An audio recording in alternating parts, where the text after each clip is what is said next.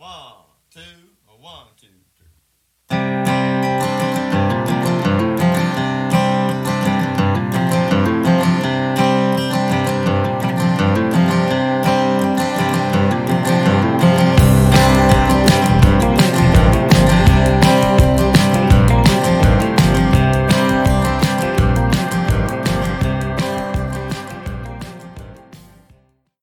Welcome to the the Outdoors podcast, where we tell you straight what's going on at the local, state, and federal level that impacts our outdoor heritage. Our intent is to inform and empower the sportsmen and women. We want to encourage them to get involved and be part of the process. We will try not to editorialize or sensationalize the news of the day. My partner in this venture is none other than our 4th District Commission excuse me, our fourth district commissioner for the Kentucky chapter of Backcountry Hunters and Anglers, Mr. Ben Bishop. Uh, today we are finally podcasting back in person, and we just had lunch at Mamie's Country Kitchen and Bar down in uh, Bardstown, and uh, yeah, we're back together. It's like Butch and Sundance. What's up, Ben? Not a whole lot. Uh, since we last talked, I haven't really done a whole lot. Been bored outside of work. So like I told you, I started doing a little bit of birding. Started a bird list at my house. Right on. A lot of a lot of indigo buntings, a lot of goldfinches, and doves. But uh, I built an AR for some uh, for some coyote hunting, hopefully here in the upcoming future. But other than that, I haven't been doing a whole lot. Nice. Well, you man, you know, you did well. Uh, some lesser men in your field of work lost their jobs during this COVID scare. Uh, so yeah. I, I've been awful proud of you for my equal parts lost their jobs. yeah, a couple you- of them. your so peers. Your, some of your peers Yeah. lost their job in your in your uh, in your line of work. I'm still kicking as of right now. still kicking. Haven't tapped out yet. Not yet. yeah. Well, as usual, man. Being retired, I, I've uh, I've had more time to to, to get out, um, and uh, mainly been fishing. Uh, me and my good friend Larry Richards, who's the very recently the uh, uh, is now the past president of Kentuckiana Safari Club. As of this week, he was uh, very successful president of Safari Kentuckiana Safari Club. In fact, last year they won every single award at the Safari Club International Banquet for small chapter. It's like Oh, you know, outstanding chapter, outstanding newsletter. I mean, just anything like outstanding website. I mean, they they won every single award. So Larry, Larry left the presidency of Kentuckiana Safari Club um, in just uh, you know excellent award-winning shape, and he passed it off to to a guy named Bob Edwards, who has been a officer at the League of Kentucky Sportsmen, and uh, those guys um, are, I mean, very similar in, in their ability to get stuff done. They have different leadership styles. But anyway, Larry and I are, are hunting and fishing buddies, and uh, he runs a uh, 24 foot pontoon boat out of uh, Lake Cumberland, but it's it's completely tricked out for striper fishing. So we can run uh, up to eight rods off of it. Um, three planer boards off one side, three planer boards off the other, a flat line right off the center of the back, and then we can run a deep line off a midship. And uh, we went down there two weeks ago, and we had to stay up till like 3:30 in the morning to make bait. Making bait is the hardest we've ever had to make bait. You know, deep LED green light and throwing a cast net. But we got about 40 good baits. And dude, the next morning was the best striper morning we've ever had. Second line in the water got hit with a keeper fish. Fourth Wow. line in the fourth line in the water got hit with a keeper fish. We had two keepers in the first 20 minutes, and then uh, then we caught the next two fish were significantly bigger, but they took us two hour two two and a half hours to get. But we were, you know, it's two fish limit per person, 22 inches or better each Mhm. fish. You know, so we had four keepers by 10:30, 11 o'clock in the morning. So it was worth Wow. it. It took a while to wake up, man. It was, it was going to sleep at 3:30 and then trying to get up at six to, to fish was uh was tough. And then uh, I've been smoking some farm ponds, man, and some small lakes on Fort Knox for panfish and, and catfish. So life is life is good, and the fish, the fishing in in the state of Kentucky right now is legit. Yeah. Oh yeah. I've heard a lot of people having success for crappie and stuff. I think they're they're they're kind of out of the picture now, but people are focusing more on bluegill and stuff like that. So, so everybody keep at it. Yeah, the bluegill are just not off the beds, man, and they're Yep. biting, they're biting like crazy. Um, so we uh, we had our last Fish and Wildlife Commission meeting on uh, June 26th, and it was uh, once again done remotely with the majority of uh, the Kentucky Department of uh, Fish and Wildlife Resources staff and the Fish and Wildlife commissioners participating from their home or their office uh, virtually. And then we, as sportsmen, watched it on a slight delay on YouTube. Um, so they're doing everything they can to move the business of the sportsmen and women of the state forward. And uh, I really have to commend um, the commissioner, uh, excuse me, the chair of the Fish and Wildlife Commission, Karl Clinard, for everything he's doing. And I would really like to commend um, the deputy commissioner of the department, Brian Clark, for everything he's doing.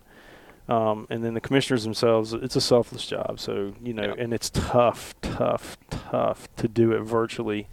They're having to, you know, use Robert's Rules of Orders to, um, you know, vote on things and move things forward from a di- from new business to a discussion item, from a discussion item to an action item, and and uh, and it is a, a tough day for those guys, but they did a great job, and that's kind of what we're here to report on is everything that happened at that that meeting um, last week.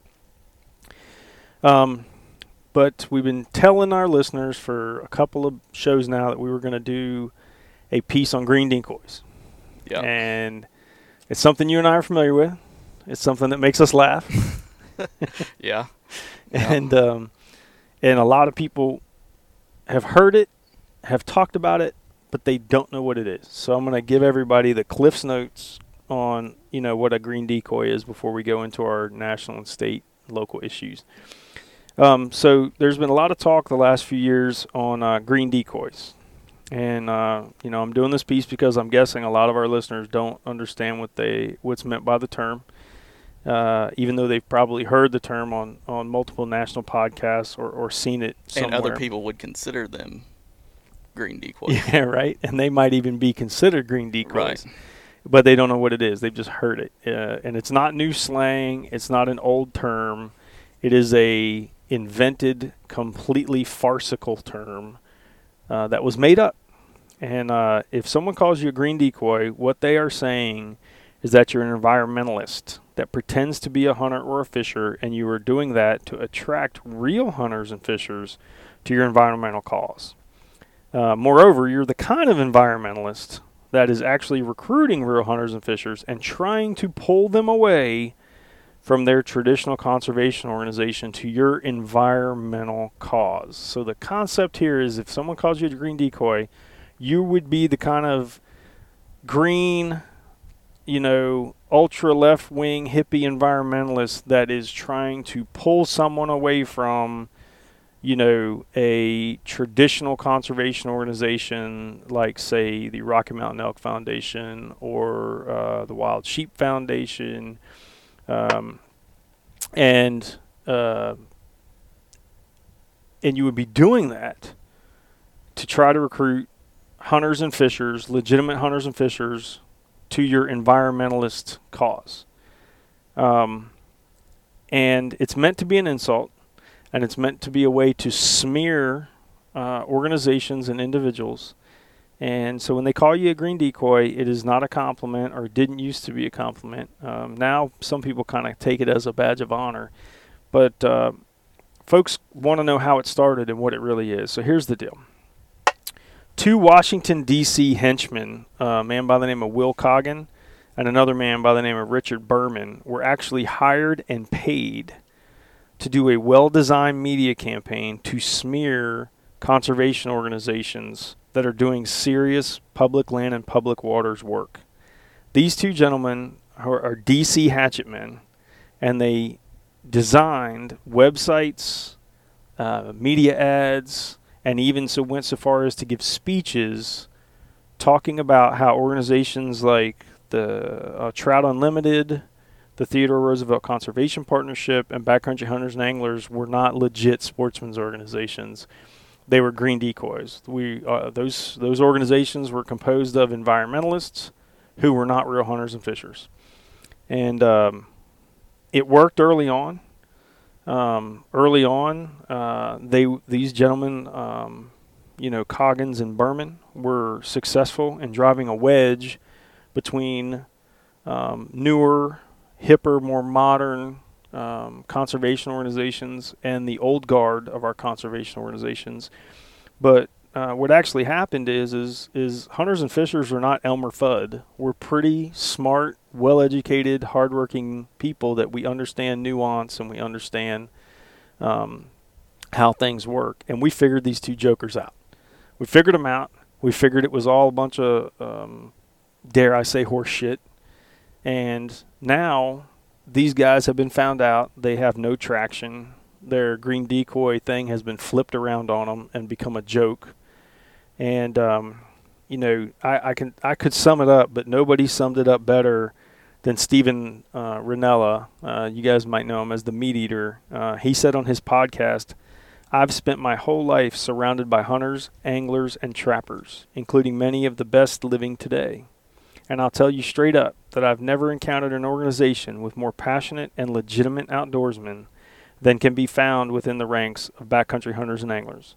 The green decoy business is coming from chicken shit attack artists who can't stand the thought of a young grassroots organization standing up for the landscape landscapes that lay, that they love.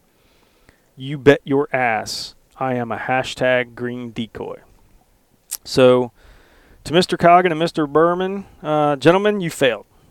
Your little ruse worked for a while, and your little green decoy campaign worked for a while, but it ultimately failed because sportsmen from across the country in all genres are starting to learn that it's our job to stick together if we're ever going to move the ball down the field and we're ever going to, you know, defend our heritage, our outdoor heritage. And uh, their invention of green decoy is now seen as a badge of honor. Uh, if you get caught a green decoy, what used to be a smear or an insult uh, now means that you're enjoying enough success in your conservation campaign to save public lands and waters – that uh, somebody is willing to spend money to smear you. So if they're willing to spend money to hire a, a DC group of hatchet men and marketing out uh, outlaws to, um, you know, call you something that is supposed to be a derision or a bad word, then you're you're doing good work. If you're if you're atta- attracting that much attention that they that they hire a marketing company to to smear you, well, congratulations, uh, you're a green decoy. Yeah so that's that. Um, I wanted to give everybody that you know little five minute blurb. So now you know. Uh, if you've seen the T-shirts that you know, like I'm proud to be a green decoy, or if you've heard the term, now you know where it came from. And uh, with that, uh, Ben, national issues, brother. National issues. I've got two things here, and luckily this month it is all good news. We'll start off with, uh, and we've talked about both these things previously. Um, We'll start off with uh, RAWA, the Recovering America's Wildlife Act. It was uh, it was passed in the final infrastructure bill, uh, which was, uh, was uh, House, House Resolution. Bill, House Resolution two. Yep, House Resolution two. And the final infrastructure bill was passed 233 to 188. It was the only bipartisan act in there in the in the en bloc, and so that'll be that'll be moving over to the Senate yeah, I, I would assume what in August maybe. Yeah, I don't think it's going to move this month any further. No. So that's great, and uh, just a, a, little recap on that. It will uh, it goes back to restoring habitat, fighting invasive species, uh, helping to fight uh, helping to fight CWD, and without any new taxes on anybody. Something everybody should be able to get behind. Yeah. And the second thing came about on June 22nd, which was just after our last our last podcast. So we didn't get to include that, but we talked about it on previous ones, which was the Great American Outdoors Act, Senate Bill 3422. It was passed with no amendments, which is what everybody wanted. Clean bill. Clean bill. That's right. It was passed 73 to 25 with 59 co-sponsors. A great bipartisan bill. And for everybody here in Kentucky, send an email, send a letter, call the office, whatever. But thank Mitch McConnell for being one of the co-sponsors on it and uh, giving a really good speech on the floor about our uh, how important our public lands are. And then uh, Mitch's counterpart there, uh, Rand Paul, call his office, send him an email, and ask him why he voted it down. But and he voted it he voted nay every time on the Great American Outdoors Act. Yes. every single every single time. Ask him why. See if we can't get some answers out of him. And I mean, the and the only time he's addressed public lands in the last 18 months that I can remember, he wanted to sell off part of the Daniel Boone National Forest. yes, around in- Lake Cumberland. around Lake Cumberland, Yep. and his his explanation was that citizens needed greater access to the lake. But if you read the fine print, he wanted to put a road and a new boat ramp and some infrastructure through the Daniel Boone National Forest, Yes. as if we don't have enough boat ramps on Lake Cumberland. Right. Yeah. I I'd send his office an email about that and got basically that same thing in an email back. So send him send him a question. You know, asking asking him why not. Just uh, get his opinion on it. That way you can voice your opinion and uh, let him know that his constituents think otherwise.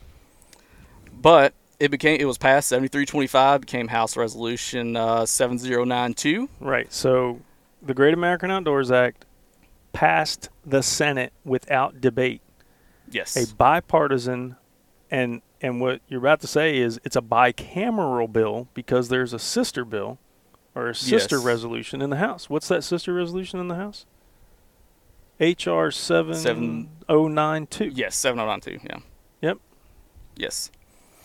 So, once it'll go to it'll go to the House now hmm from the Senate and I would think that would be sometime in August probably as well. You know, I, I've heard it's going to start in late July, but you're right. I don't think the final vote will be until the first week of August. Right. And uh, President Trump has already asked for this to get on his desk. We've He- we've said that wants- before. he wants it signed. He wants it enacted. Start uh, start uh, the work on all these maintenance backlogs that we have in the national parks and uh, stuff like that. Fully funding wildlife conser- or the land and water conservation. yeah, yeah. So let's let's recap real quick what it does. It. Uh, let's see. I've got it here. So it fully funds. So the Land and Water Conservation Fund used to be ha- used to have to be reauthorized every five years, and then last year with the John Dingell Jr. Act, the Land and Water Conservation Fund was permanently authorized, but it was not permanently funded. Right. Yeah. Those are two different things. Two different things, and Yep. co- Congress can make something law and not appropriate the money or not fund it. Their language is appropriation.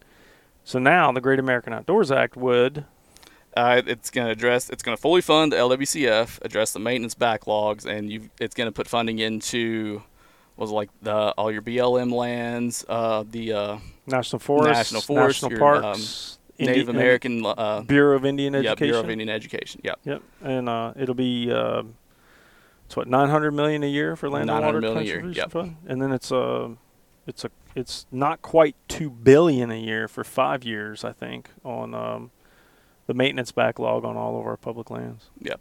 Yeah. So So yeah, it, all good news. it is good news. So you know, um, you know, so Senate uh, Bill three four two two was the Great American Outdoors Act. House resolution is the bicameral partner bill, House Resolution seven zero nine two.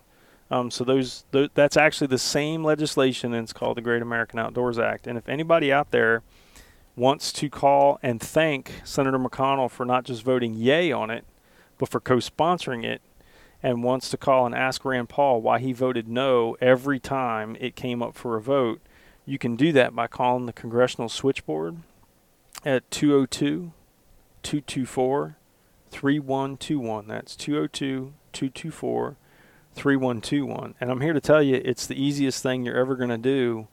It's much easier than sending them a letter and email. You call, you're going to 99% of the time you're going to talk to a staffer or an answering machine. And all you got to say is your name, uh, your zip code, so that they know you're a constituent of their, um, you know, district back here in Kentucky. And then just tell them to vote yes or no on things that are important to you. And, and, and you can do that for anything, but we're asking you to do it for House Resolution 7092. Call your representative um, and, uh, and move that forward. Now, I have some good news and bad news about uh, House Resolution 2, the um, the National Infrastructure Act, which had the Great American, or excuse me, the uh, Recovering America's Wildlife Act put in as an amendment. If you look at the roll call vote, only one representative in the entire state of Kentucky voted yes for the infrastructure bill, which included the Recovering American Recovering America's Wildlife Act. That was the en bloc amendment um, to House Resolution to the infrastructure bill, and that was John Yarmuth. Every other representative in the state of Kentucky voted no. So if you know the name of your representative, it's too easy. You can look it up just by saying, Who's my Kentucky representative? in a Google search and put in your zip code. It'll come back and it'll help you get that. Um, but you can call the congressional switchboard at 202 224 3121. An operator will pick up and you say, um, For me, you know, I, I would say, uh, John Yarmuth's office, please. And they'd say, One minute. And then it rings into John Yarmuth's office. And, uh, you almost always get an answer machine. If you want to call and thank McConnell, you do the same thing. Call the switchboard and say, um, you know, uh, Senator McConnell's office, please. Now, he usually has a staffer that answers the phone. If not, you'll get an answer machine. And Rand Paul will almost always have a staffer answer the phone. And they're just, they're very nice. You just tell them your name, and uh, they, w- they're going to ask your, your uh, postal zip code um, so that they're sure you're a constituent. And then just tell them which bill and you know how you want them to vote on it. So there you go. And for the Great American Outdoors Act, I did find a, you know, looking into the crystal ball here. This was like shaking. the, you're shaking your magic eight ball.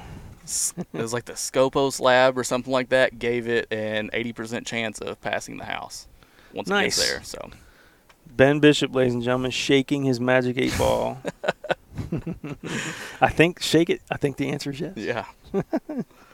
so, um, exciting times, dude. Oh, for sure.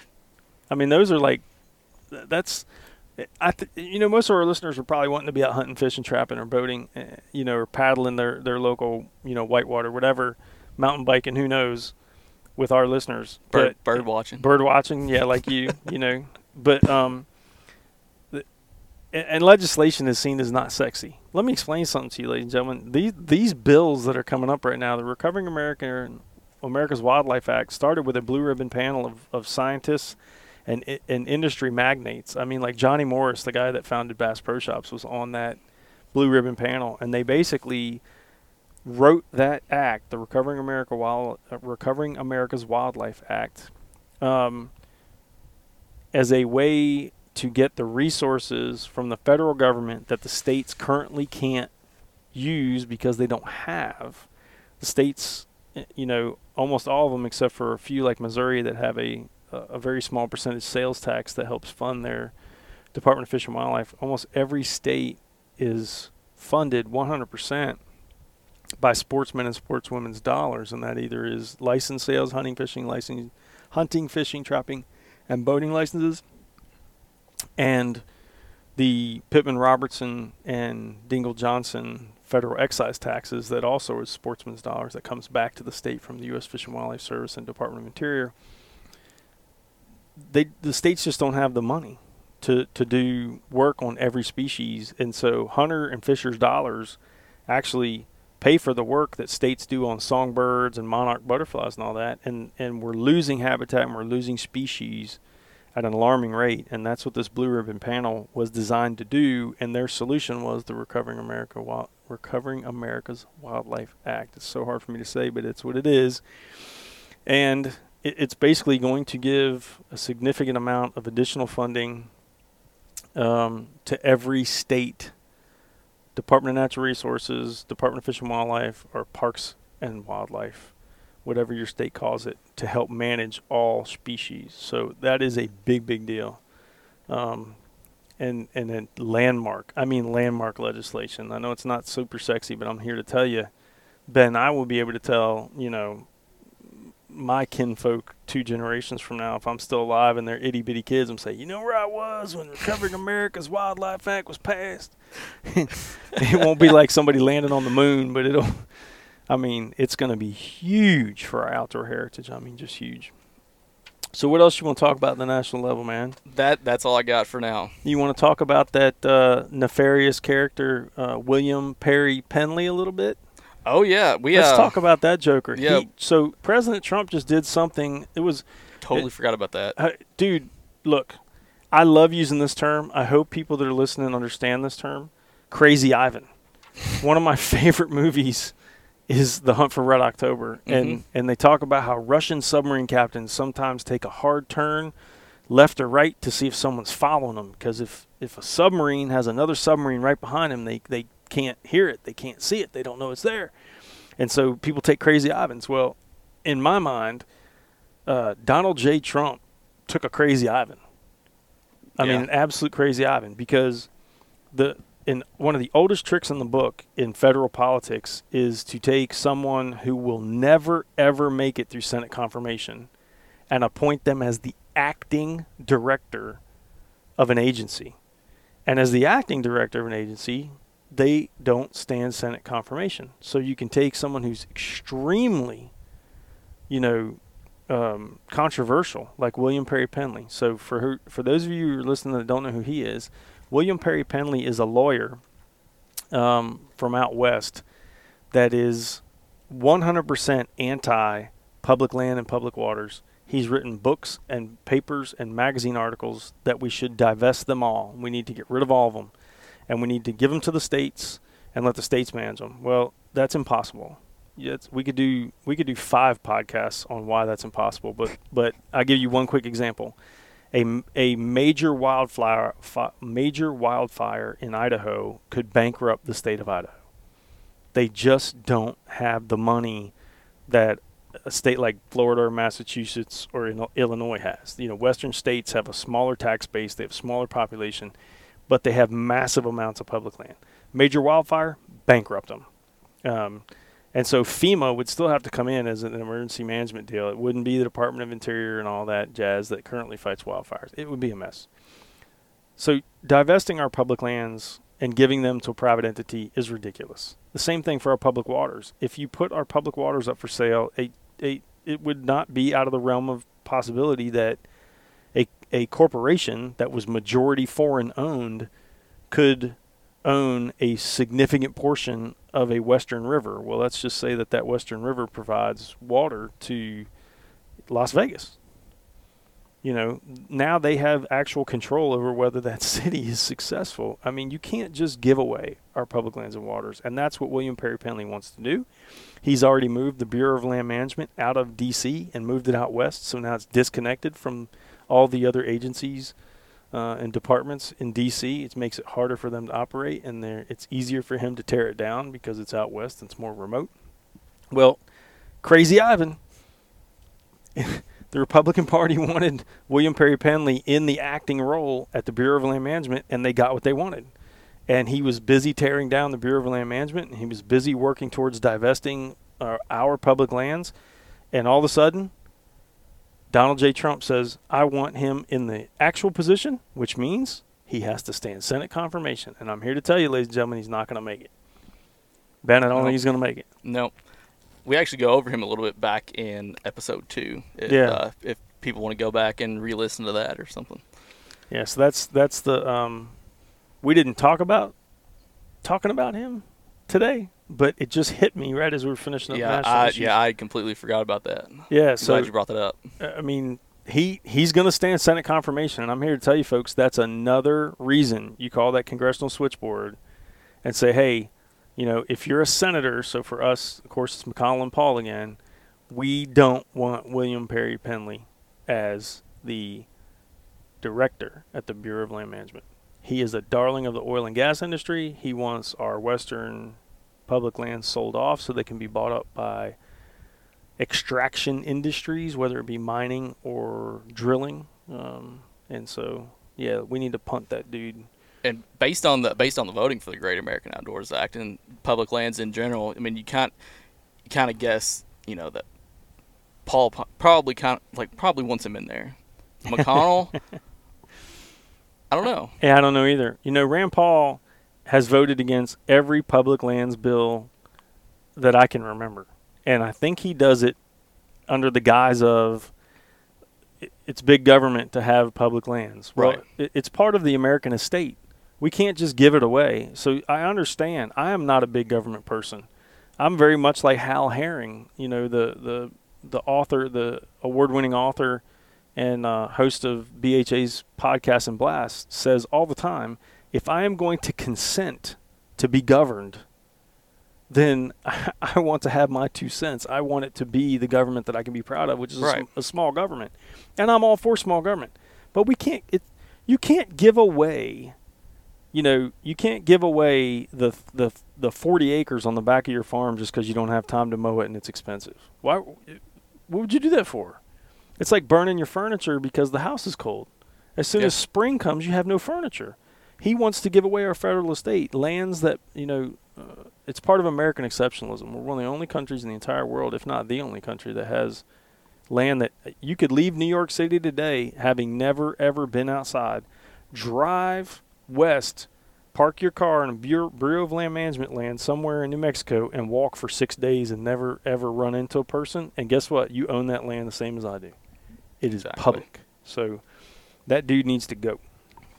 Um, and I don't think he's going to make it through Senate confirmation. In fact, I'm going to add that to my list of phone calls. I called Yarmuth today to thank him for voting yes on the en bloc uh, amendment uh, to House Resolution 2, the infrastructure bill, which was the Recovering America's Wildlife Act. And then I asked him at the same time to vote yes on House Resolution 7092, um, the Great American Outdoors Act. So I need to add McConnell and Paul phone calls.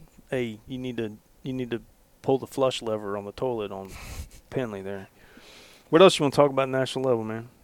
I'm good to go. You are Let's- good to go. Let's hear what you got on the state side. Oh boy, buddy. Okay, so the very first thing is, and and it's, uh, you know, and I'm I'm not going to get into the political side of this. It's just the, the facts that people would need to know how things work in Frankfort. Um, our commissioner of fish and wildlife, uh, Mr. Rich Storm, the gentleman that's in charge of the entire uh, entity, so he's the head man at the Kentucky Department of Fish and Wildlife Resources. His contract expired um, midnight on June the 30th, and that's the way they do um, a significant number of the head, uh, the head man or woman at some of our sub cabinet departments and agencies. Uh, same thing happened with the gentleman who's running the Kentucky Fair Board. Um, his contract expired and was not renewed. So I'm happy to say that we have a, an, an excellent deputy commissioner, uh, the second level person running the Kentucky Department of Fish and Wildlife Resources, is a career employee and um, excellent scientist when it comes to wildlife biology, and that, that gentleman's name is Brian Clark. So don't anybody panic. Our department is still in good hands um, now that our commissioner is is in contract jeopardy. Um, and we're not going to go into why he is. It's a political deal between um, the Department of Fish and Wildlife leadership.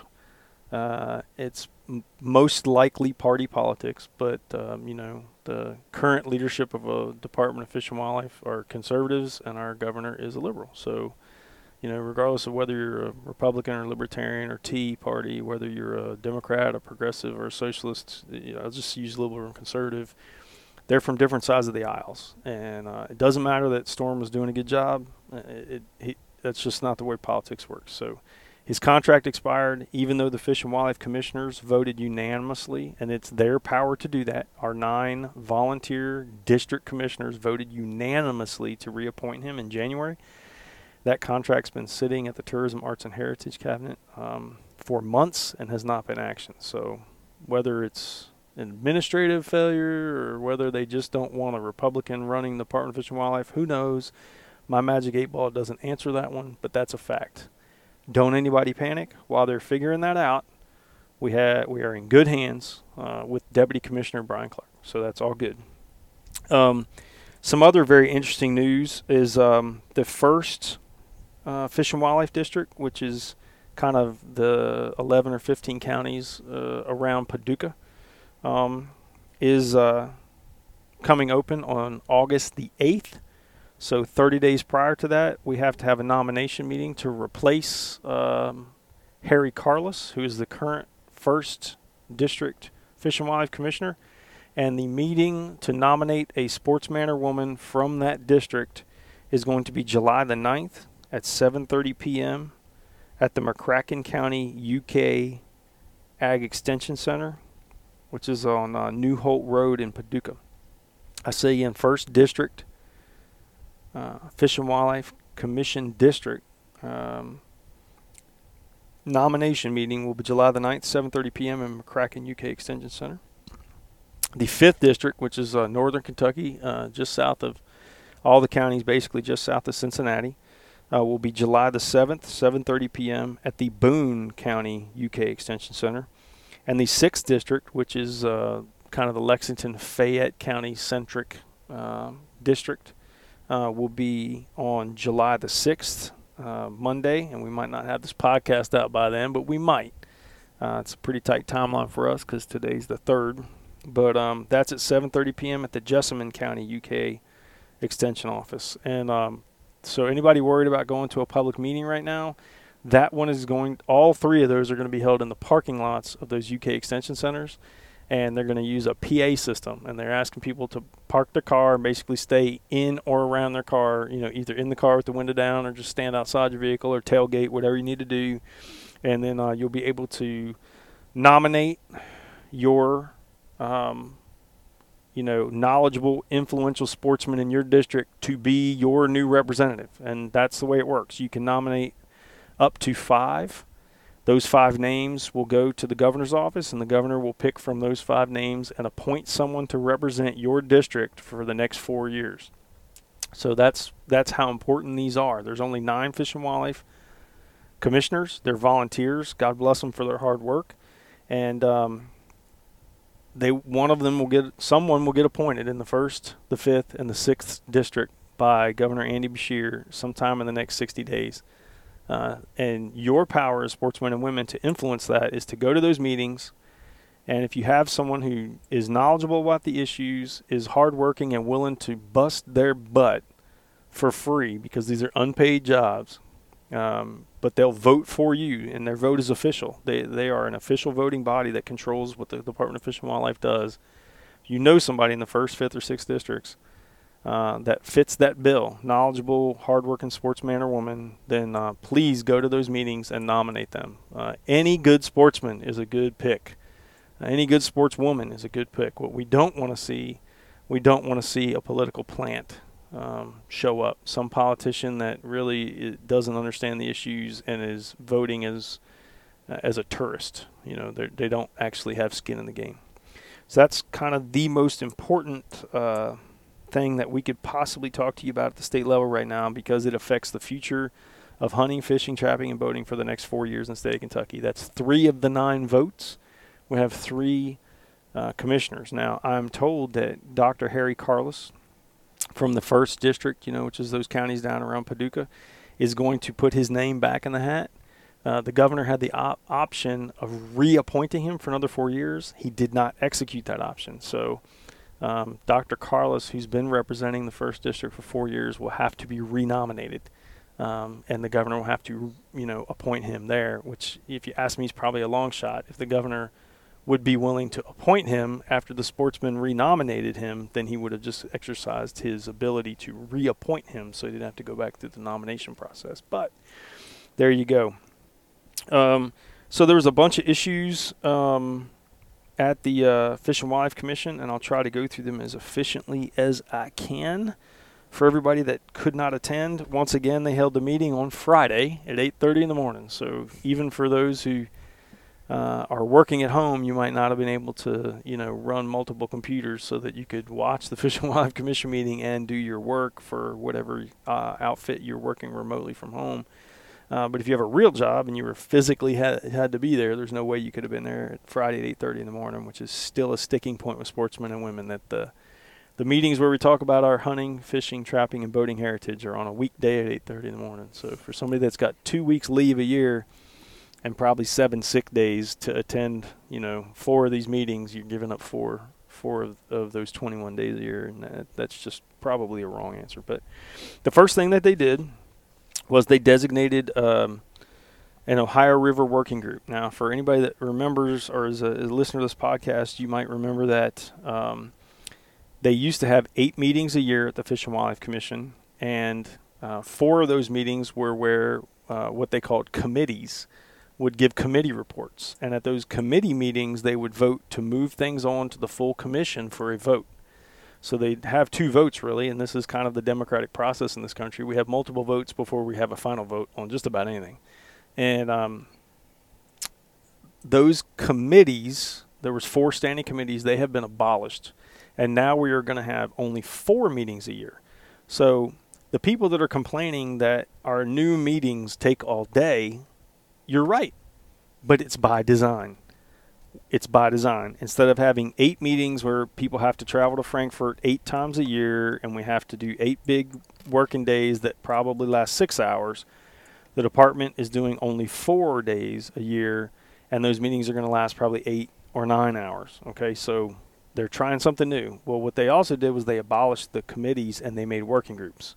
So where we used to have like a wildlife com- uh, committee that worked on everything wildlife, which you know is game species, non-game species, and our WMAs and public lands, we now have individual committees. Okay, so and the fisheries group used to talk about all of our bodies of waters and, and all of our aquatic species, and um, now we'll have working groups. And so now um, one of the first fisheries working groups is the Ohio River Working Group, and the uh, the three members of the Fish and Wildlife Commission that were named to that working group, Doug Morgan, the eighth district commissioner, has been named the chair. Uh, Kevin Bond, the fifth district commissioner, has been named one of the um, members, and Harry Carlos, the first district commissioner, has been named one of the members.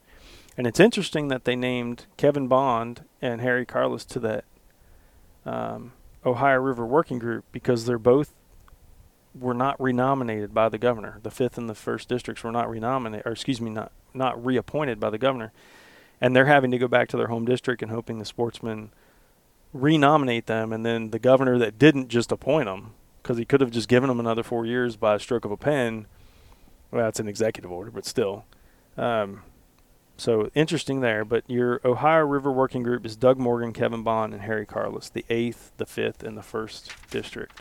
The next uh, item on there was a uh, uh, actually the um, they also named they named at the last working group the the members of the um, uh, the uh, board members, the commissioners on um, the elk working group. Uh, which was um,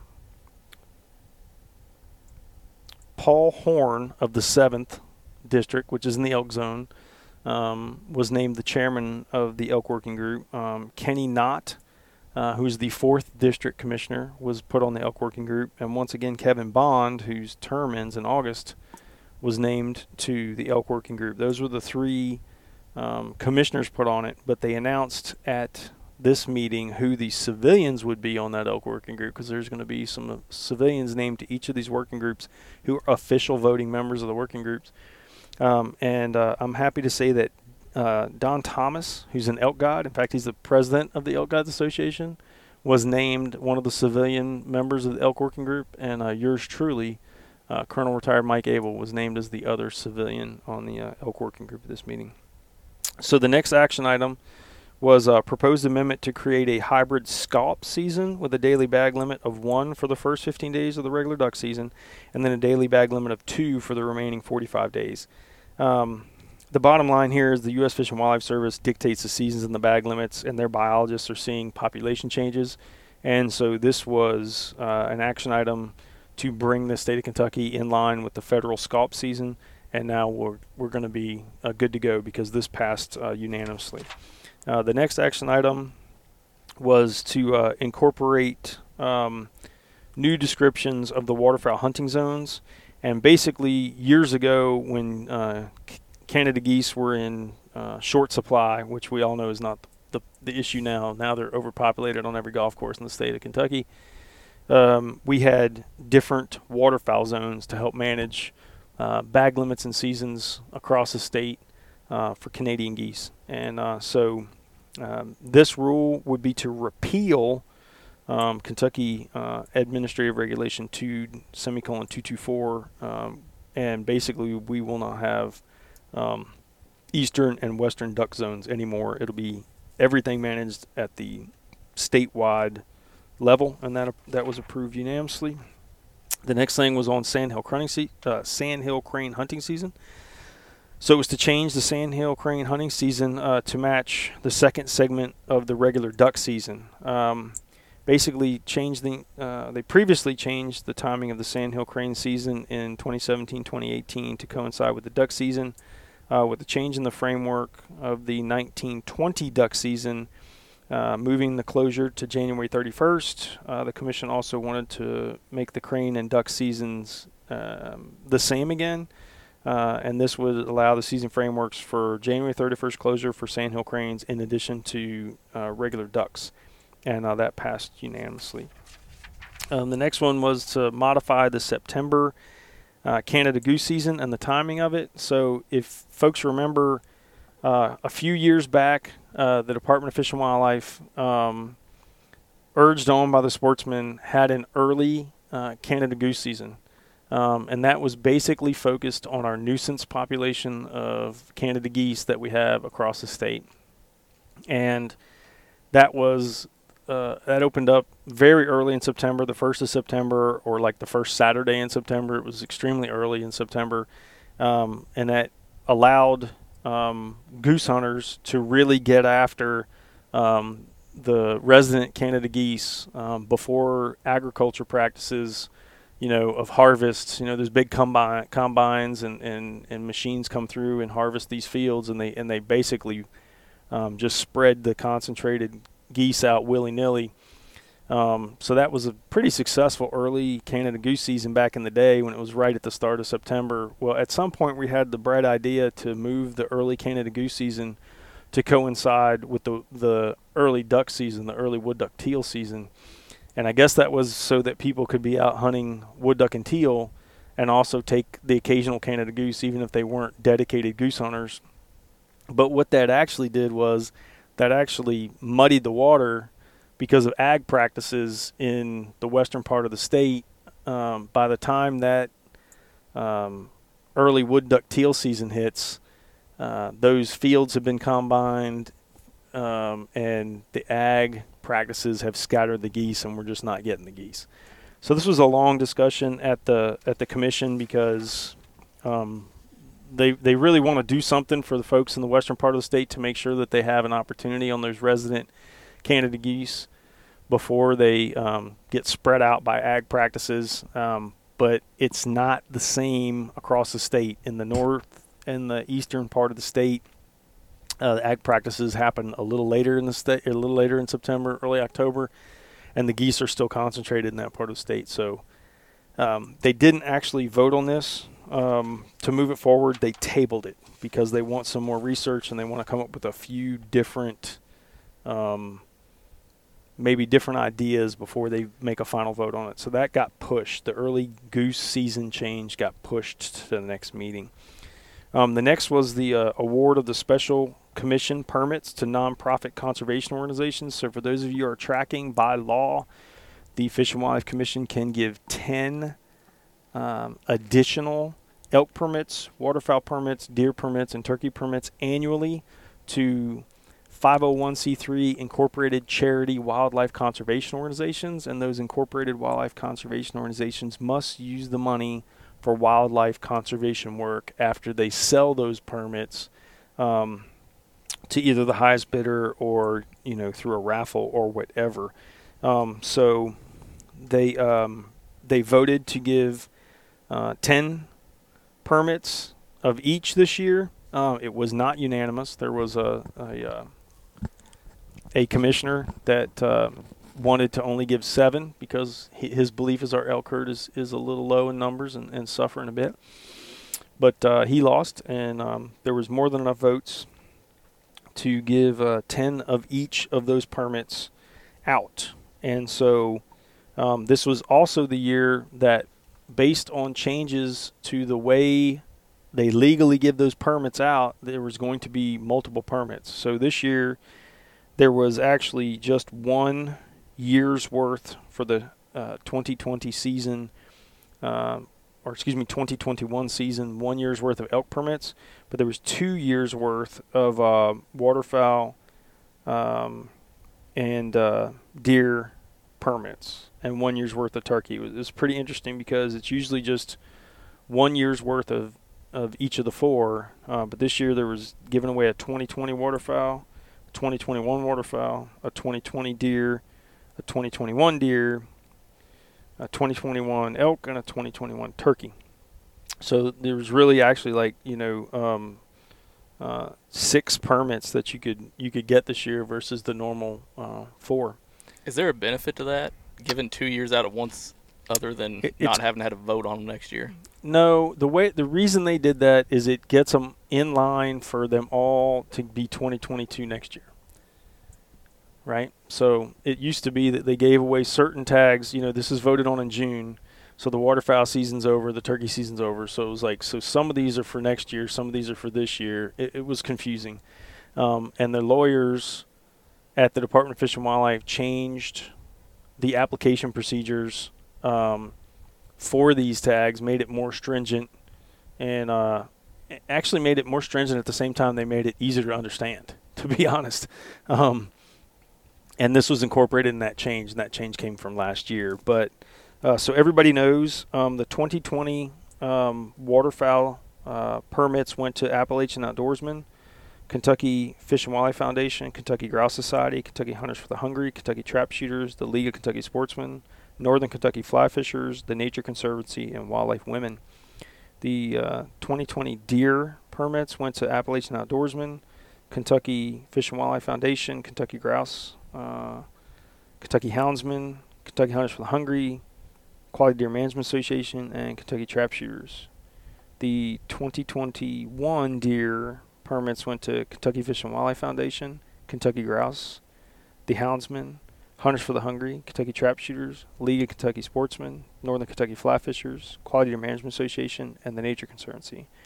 The 2021 turkey permits went to Appalachian Outdoorsmen, Kentucky Fish and Wildlife Foundation, Kentucky Grouse, Hunters for the Hungry, Kentucky Trap Shooters, League of Kentucky Sportsmen, Northern Kentucky Fly Fishers, Quality Deer Management Association, Nature Conservancy, and Wildlife Women. The 2021 waterfowl permits went to Appalachian Outdoorsman, Kentucky Fish and Wildlife Foundation, Kentucky Grouse, Hunters for the Hungry, Kentucky Trap Shooters, the League of Kentucky Sportsmen, Northern Kentucky Fly Fishers, Nature Conservancy, and Wildlife Women. The elk tags went to Northern Kentucky Fly Fishers, Wildlife Women, Kentucky Fish and Wildlife Foundation, the Gr- Kentucky Grouse Association, Kentucky Houndsmen, Kentucky Hunters for the Hungry, Kentucky Trap Shooters, League of Kentucky Sportsmen, Quality Deer Management Association, the Rocky Mountain Elk Foundation. Um, Kentucky Fish and Wildlife Foundation drew Zone 4 elk tag. Kentucky Grouse drew, drew Zone 7. Kentucky Houndsman drew Zone 5. Kentucky Fish, uh, excuse me, Kentucky Hunters for the Hungry drew Zone 7. Kentucky Trap Shooters drew Zone 2. League Kentucky Sportsmen drew Zone 6. Northern Kentucky Fly Fishers drew Zone 4.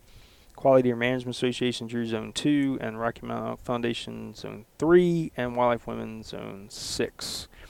So, in a nutshell, as fast and efficiently as I can give that to you, that's how your commissioner's tags went down. And if you know someone in those organizations, those permits are either for raffle or sale right now. So, reach out. And with those tags within those zones, they're at large within the zones, correct?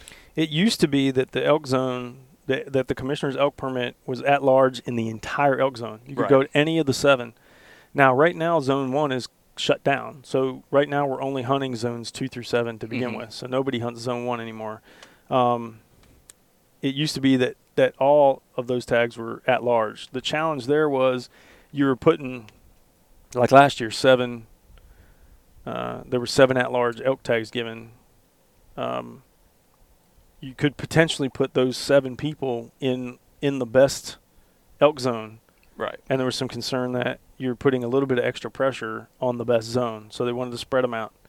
Um, and you know, it's it's more fair because that's how that's how regular sportsmen draw. Mm-hmm. You know, you, the first thing you do is in in May you actually get um, chose for the tag, and then you buy a permit, and then later in the summer they actually have a secondary raffle to give you your zone. Uh, people really don't like the secondary raffle. They want it to be when you get your when you get your tag in the lottery, you also get the zone because that allows you to do the research and and book a outfitter earlier. as it stands now, you got to wait, you know, a month or whatever it is before they draw the zones, and then you got, and then in that time, you really can't do any research. You can call outfitters and say, "Hey, do I need an outfitter?" But you can't say, "Hey, I need an outfitter for zone two. because what most folks might not know is all the elk guides um, don't outfit. I I'm saying that backwards. All the outfitters don't guide in every zone. Yeah. So you can't call an outfitter and just say, "Hey, I need to hire you for the elk season," and they may only they may only guide in zones two, three, and four, and you drew zone six. Well, if you give them a deposit, hopefully they give it back to you because they can't guide for you. So it's it's a it's a challenge. But I didn't know like it, could those whoever gets those tags in like the raffles or whatever, if they got a zone two, could they hunt in the regulated areas? Mm-hmm. They could. Yeah, they're they're. Okay. I don't think they're precluded from the LEAs, the limited entry areas. Um, I think once you get a commissioner's tag, you get all of Zone Two, and if there's limited entry areas in, in Zone Two, then you can do Zone Two as well. Where once again, someone who draws a general permit in the lottery not only has to wait to draw their zone, they have to to put in a request to get into the limited entry area. So there's there's a bunch of red tape with where you hunt in Kentucky. Even though the lottery's easy, it gets tough after that.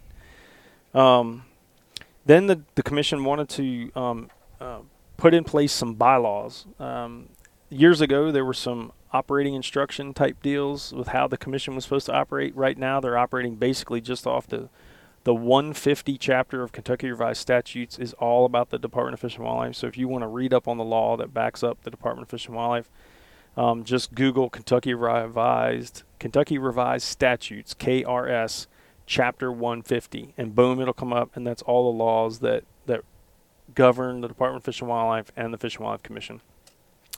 But anyway, they wanted to pass some bylaws.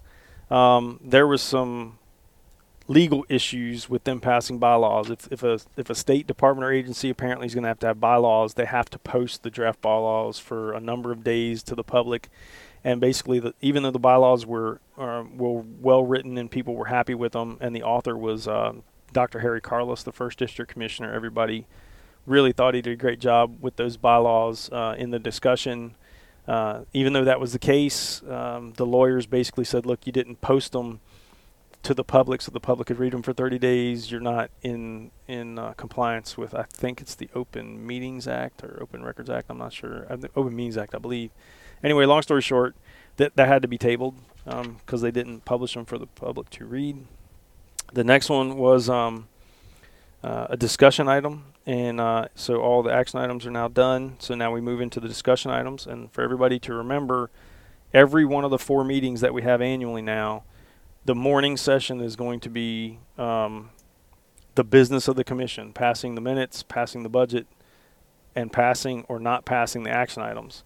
And then as you move past lunch and into the afternoon, you're going to have discussion items. Now, those discussion items are to be voted on to go to the next quarter's action items. So there's a vote for it to come out of discussion, and there'll be a motion for how to, you know, structure the change as an action item for a meeting 90 days in the future. And then it becomes an action item. So these are the discussion items. Uh, a discussion item on uh, on the means by which migratory birds can be taken, and it was to add crossbows as a legal method uh, for hunting migratory birds. And honestly, that is already legal um, under U.S. Fish and Wildlife Service law, and U.S. Fish and Wildlife Service are the people that set the law uh, for hunting migratory birds.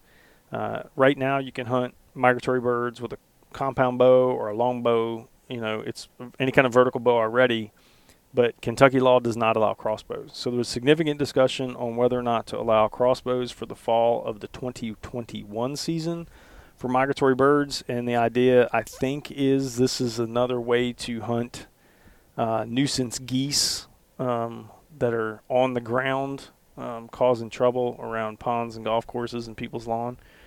Um, but honestly, there was entirely too many facets to cover on this podcast. The bottom line is this discussion item got moved to the June meeting as an action item. So if if it's important to you to um, hunt, hunt waterfowl with a crossbow, call your district commissioner. so the next thing, next discussion item was to add, um, add and or change um, the youth waterfowl season. Uh, and add potentially add days for a veterans waterfowl season. So for those who weren't tracking, there was some language in the March 2019 John D. Dingell Jr. Conservation Management and Recreation Act, which we talked about earlier in this podcast. Mhm. That was the act that fully authorized the Land and Water Conservation Fund in perpetuity every year. It doesn't have to be authorized ever again. Um, but that act also had language in it that states could have a two day veterans only waterfowl season. And it allowed for a more liberal interpretation or, or extra days for youth. There was a significant amount of discussion, um, and, um, you know, it all revolved around should the youth go first and then the veterans because we, you know, most veterans would rather the kids got ducks first, and how do you how do you manage who goes when and should you add extra days just for veterans? Because hey man you know why not first responders as well? You know police and firemen keep us safe here at home veterans keep us safe overseas. And a lot of discussion the bottom line is is that the hardest part was choosing when not if. Excuse me. I think we're going to do it. Um, but it was moved from a discussion item to an action item. Uh, the next thing was uh, um, the dove, wood, duck, teal, and other migratory game bird hunting amendment, or excuse me, uh, admin regulation, uh, to be changed, and it was going to allow experimental dove field rules and for adult hunters 16 and over to participate in mentored hunts. So basically, what this did is it established the concept that, that we would department the department would put in experimental dove fields. Basically, it's nothing ex- really experimental about the dove field. The dove fields would be the same as they currently are, but it would be who got access to the dove fields, and and it not only would limit the access to the dove fields, it would require um, almost like uh, telecheck reporting of how many doves were killed that day by each hunter, and allow the department to log how hunter impact hunters impacted dove fields to see if you know less hunters um, extended the good hunting on a dove field. So right now everybody piles in there and you basically shoot a field out in three to five days.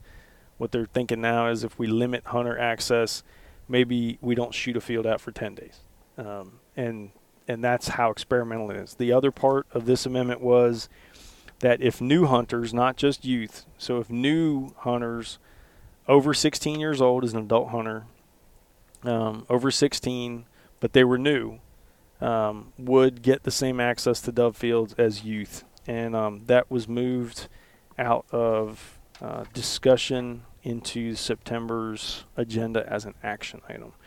And then the the waterfowl um, seasons and limits, uh, Kentucky Admin Regulation two colon 221 or semicolon 221.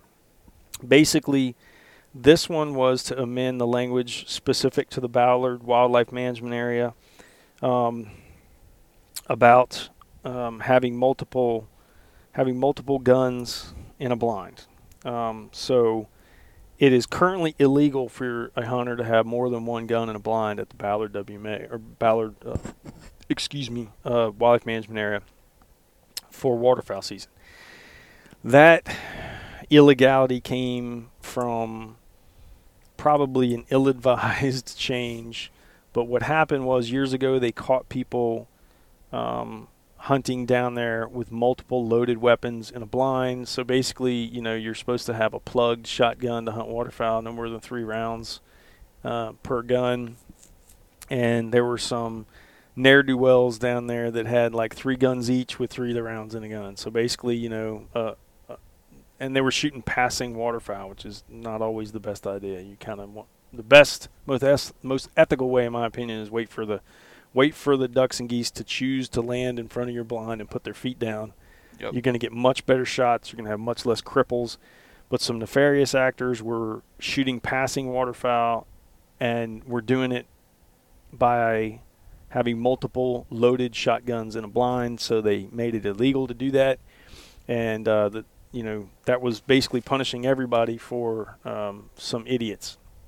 So what they want to do now is allow you to have a backup shotgun at your blind, maybe one for the whole blind or maybe one for every hunter in the blind, but unloaded and in a case in case you have a malfunction. So you don't have to give up maybe the best part of your day, you know, pulling maintenance or fixing your gun. And that passed on to action as well. And um, then we went into um, the new uh, agenda items and the um, information items. So we, we went through the action items, the discussion items, and now we are moving into um, what is new uh, information, um, new business, I should say, and uh, and or information briefings. So um, there were some significant proposals to change or enhance the elk draw.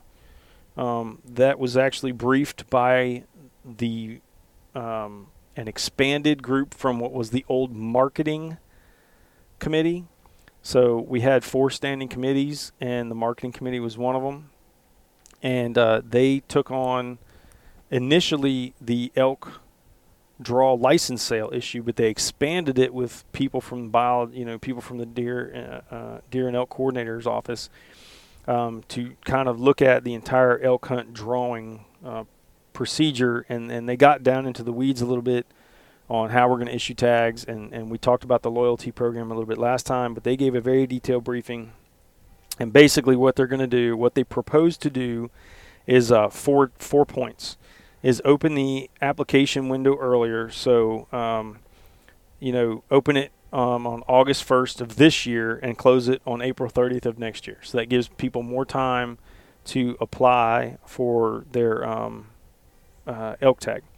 And then they, they have something they're going to call voluntary surrender. So, voluntary surrender says permits not purchased by a set deadline will be classified automatically as voluntary surrender and will be offered to loyalty applicants. Okay, so we'll get to loyalty applicants next. What they're saying with voluntary surrender is, and we have a significant number every year of people that win a tag in the lottery but don't buy a permit right? That is a big number every year.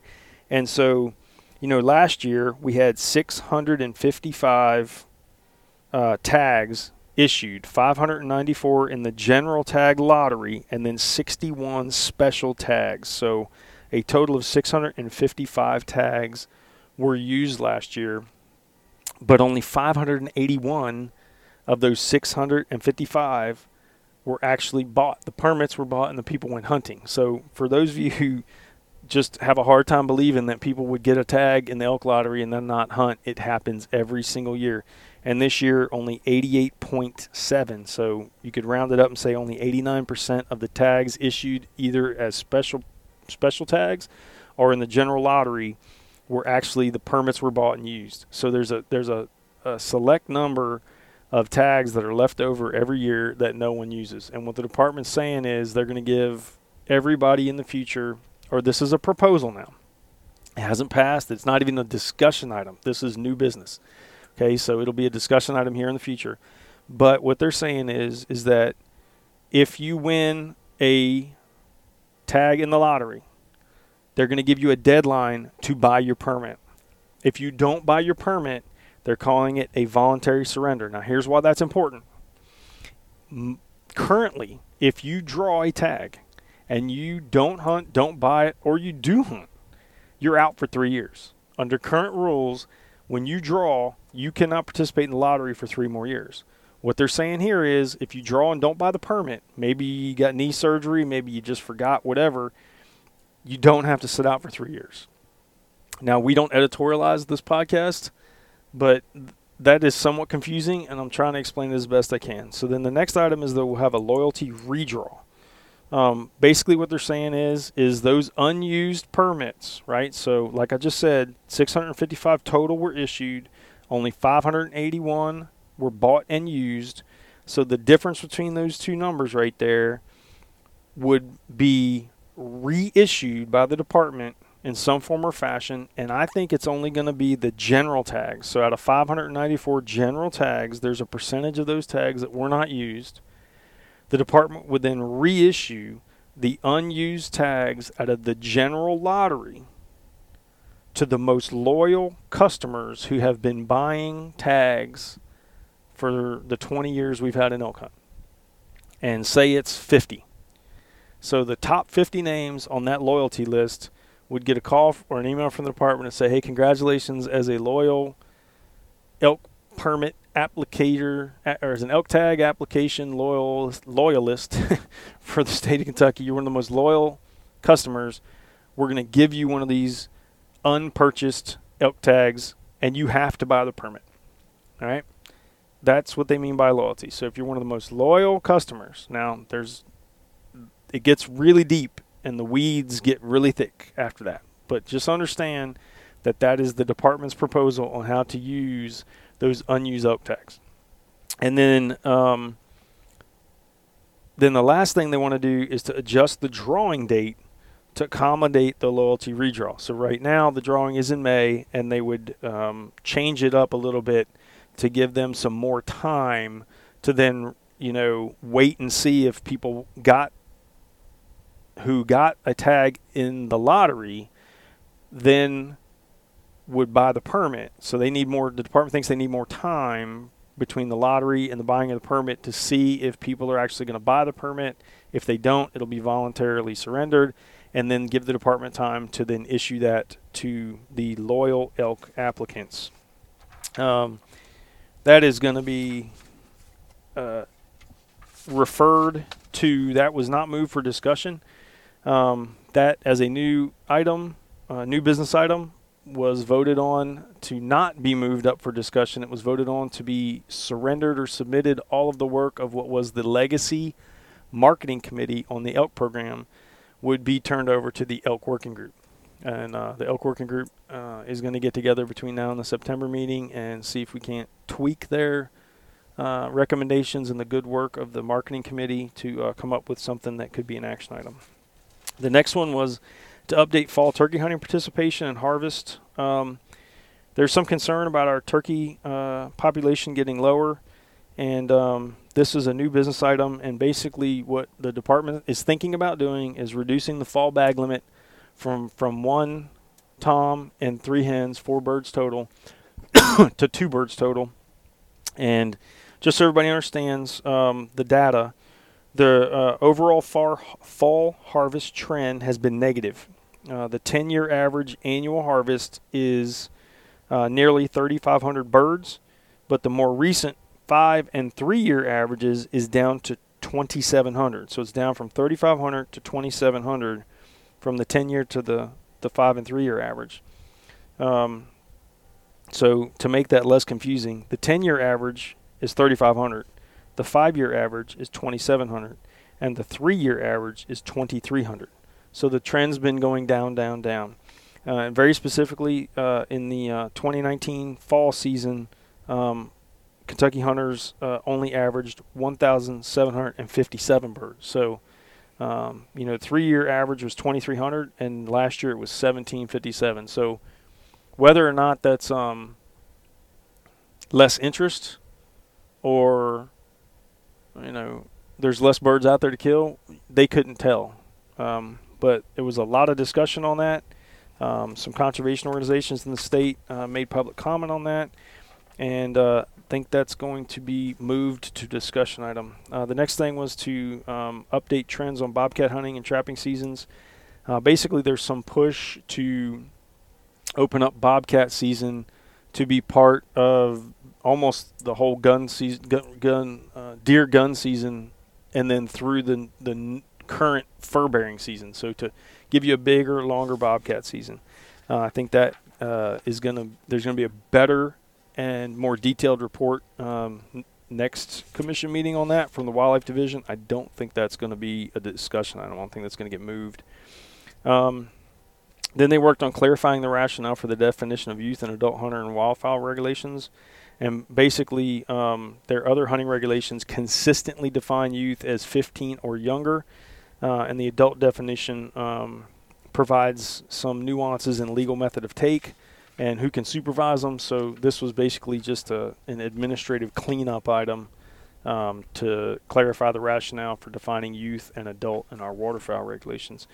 And then the uh, last um, uh, new business item was wanton waste. So uh, the commission uh, has been contacted by uh, sportsmen's groups like the League of Kentucky Sportsmen, uh, who passed a resolution uh, in favor of developing a wanton waste law. Sports department staff and commission members have been reviewing wanton waste laws from other states, and will present recommendations in the future. Um, so that that was that. for those of you who don't understand wanton waste, so basically in most of the western states and Alaska, if you kill a game animal you pretty much have to take all four quarters and the backstrap. Uh, it's more restrictive in some other states, but that is generally what you have to take off of that animal, and anything else uh, could get you in serious trouble with Western game wardens. And so the Department of Fish and Wildlife is looking at doing that now as well. And the way they briefed it was for uh, deer, elk, and bear in Kentucky, you'd have to take all four quarters and the backstraps. For upland birds, which includes turkeys, you'd at least have to take the breast meat. Um, and then there was some discussion of um, what about carcass dumping as part of the wanton waste law. And to be honest, uh, I thought there was a really good uh, caveat by our law enforcement uh, that said, look, that's littering. And actually, the fine for littering is higher right now than the um, fine would be uh, under the under the revised statutes that Fish and Wildlife have. So just leave it as littering, and people would actually get in more trouble uh, for littering. Um, the last thing that I was gonna, whew, man, this is a lot of stuff. The last thing I was gonna update everybody on was uh, the elk success numbers, um, and I'm gonna go through these pretty quick. So, you know, this is a digital podcast. You can hit the rewind button pretty quick, or you can, you know, slide that little bar back if you want to take notes. But um, um, overall, our elk success rate was 41.48% this year. So the success rate for all hunters, all weapon systems, all season was 41.48%. So we had 241 elk harvested on 581 tags. So there was 594 general season tags issued in the lottery and there were 61 special tags issued in the lottery for a total of 655 tags. 581 of 655 were used. That's 88.7%. Out of that 581, 241 hunters were successful, and that is 41.48%. So, youth, 13 of 23 youth hunters were successful. Either sex archery, 48 of 153 hunters were successful. Bull rifle, week one, 30 of 73 hunters were successful. Bull rifle, week two, 23 of 71 hunters were successful. Cow rifle, week one, 45 of 100 were successful. Cow rifle, week two, 41 of 100 were successful. Last year, they gave seven commissioners tags. Five of the seven commissioners tag purchasers were successful. Um, they had uh, 45 land access tags. 28 of those were successful. They had three elk voucher tags. Two out of three were successful. And then ERP tags, which is uh, like the relocate elk relocation program tags, I believe it's called. They only give six of those, and all six were successful for a total of 241 out of 581 for roughly 41.5%. So, whew, a lot to go over there. A lot to go over. My With- goodness. And with that, like that's not a bad overall success rate. Oh no, that's going to make us number one or two in the entire country. Yeah, like I've been saying, K- K- Kentucky elk hunters are spoiled rotten. In the first five years of this program, we had over ninety percent success rate. Yep. And then it and then it's kind of dropped off. You know, like seventy percent, sixty percent. And at one point, we had we were issuing a thousand tags. And now we're down to five hundred ninety-four tags. And so the concern is we're down to a lower number of tags. Why isn't our success rate going up? Because you know, if we had ninety percent success rate or, or I think it was like 79% success rate when we're issuing a thousand tags, and now we're only issuing 594 tags, and our success rate's 41.45 or 41.48. You know that it's it's it doesn't trend logically, but Mhm. it's hard to apply logic to biological systems. Yeah. You know, is it habitat? Is it is it is it the herd dynamics of herd cows are getting smarter? There is it's most likely a combination of all of that, including poaching and brainworm and disease and it's all that. But the bottom line is, I think the only state that's higher than that's Wyoming. So, you know, you can bitch all you want about our herds lower and we're not really sure what our herd numbers are, but the math bears out that we are still one of the most successful states in the country. So there you go. So with all that, brother, I, I I'm parched. I need another beer. Um, it's it's it's uh it's a lot to cover and try to get done in, in about an hour for everybody. We're once again because these meetings are longer. Uh, our podcast is getting longer. Yeah. Um, so um, what else we got to cover? Uh, off the top of my head, I can't really think of anything. Um, Backcountry Hunters and Anglers has a uh, Kentucky chapter. Backcountry Hunters and Anglers has a uh, our first event in That's months right. because yeah, we're allo- yeah we're allowed to have an event now. So we're gonna have our first public lands work day in months. It's gonna be July the 11th at Peabody Wildlife Management Area. Uh, we're gonna do a cleanup. Look, we know it's gonna be hot. We know there's gonna be bugs. We know there's gonna be snakes, but we're not park or city park hunters and anglers. We're backcountry hunters and anglers. So bring your bug spray, bring your snake boots, bring your big girl pants, and help us clean that place up. Uh, we really need to give a shout out to Kentuckiana Safari Club for paying about $700 for a giant roll off dumpster for us to fill. Um, you know, being a brand new chapter of backcountry hunters and anglers, we- we're only about uh, 15, I think almost 15 months old now as a chapter. Um, we just don't have that kind of cash right now. We, we're still, and we focus on our public lands works more than fundraising anyway. So we're slow Yeah. to raise money, but we're fast to get things done. So, uh, based on some some sportsmen and women down at the Peabody Wildlife Management Area that said one of their biggest issues was the accumulation of trash down there. You know, they weren't throwing stones at the at the WMA manager and his staff. They weren't throwing stones at the game wardens down there. They're just basically saying, look, it is the biggest WMA in the state of Kentucky. It's also the most fragmented. There's multiple chunks all over, you know, like Muhlenberg County, and some of them have become dumps. Yeah. And that was their biggest complaint. Well, what do we do at BHA? We work. So we're going to have a work day on the 11th. It'll start at 9 a.m. Uh, Central Time. And uh, if you need more information, you can reach out to me at uh, ranger at theslowhunt.com. Once again, that's ranger, R A N G E R, at theslowhunt.com. Or Ben, you're Bishop at theslowhunt.com. that's right, Bishop. So um, that's pretty much it. If uh, if you want to take action on anything we talked about, you can pretty much do that in two ways. Um, you can call the congressional switchboard, and, and I gave you that number earlier, and I'll give it to you again before we get off of here. Um, but you can also go to where can they go, Ben? Go to backcountryhunters.org and hit the Take Action tab.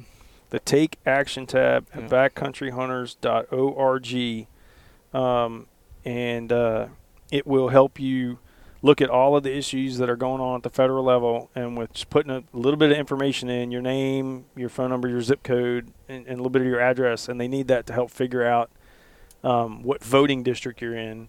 And then their automated system will pre-populate a letter for you on any one of those things that's important to you. There's issues on the boundary waters. Uh, there's issue on issues on uh, scientific management of the Great Lakes. There's issues on the Pebble Mine up in Alaska, and you can read each of the issues. You, you click the Take Action tab. You put in a little bit of information. It'll format a letter to your representatives and senators and send it for you. If you're not comfortable calling the congressional switchboard at 202 224 3121 asking for your senator representative's office. They'll switch you over to that, and then you just give them your name and your zip code and tell them to vote yay or nay on your issues. That's the other way to do that.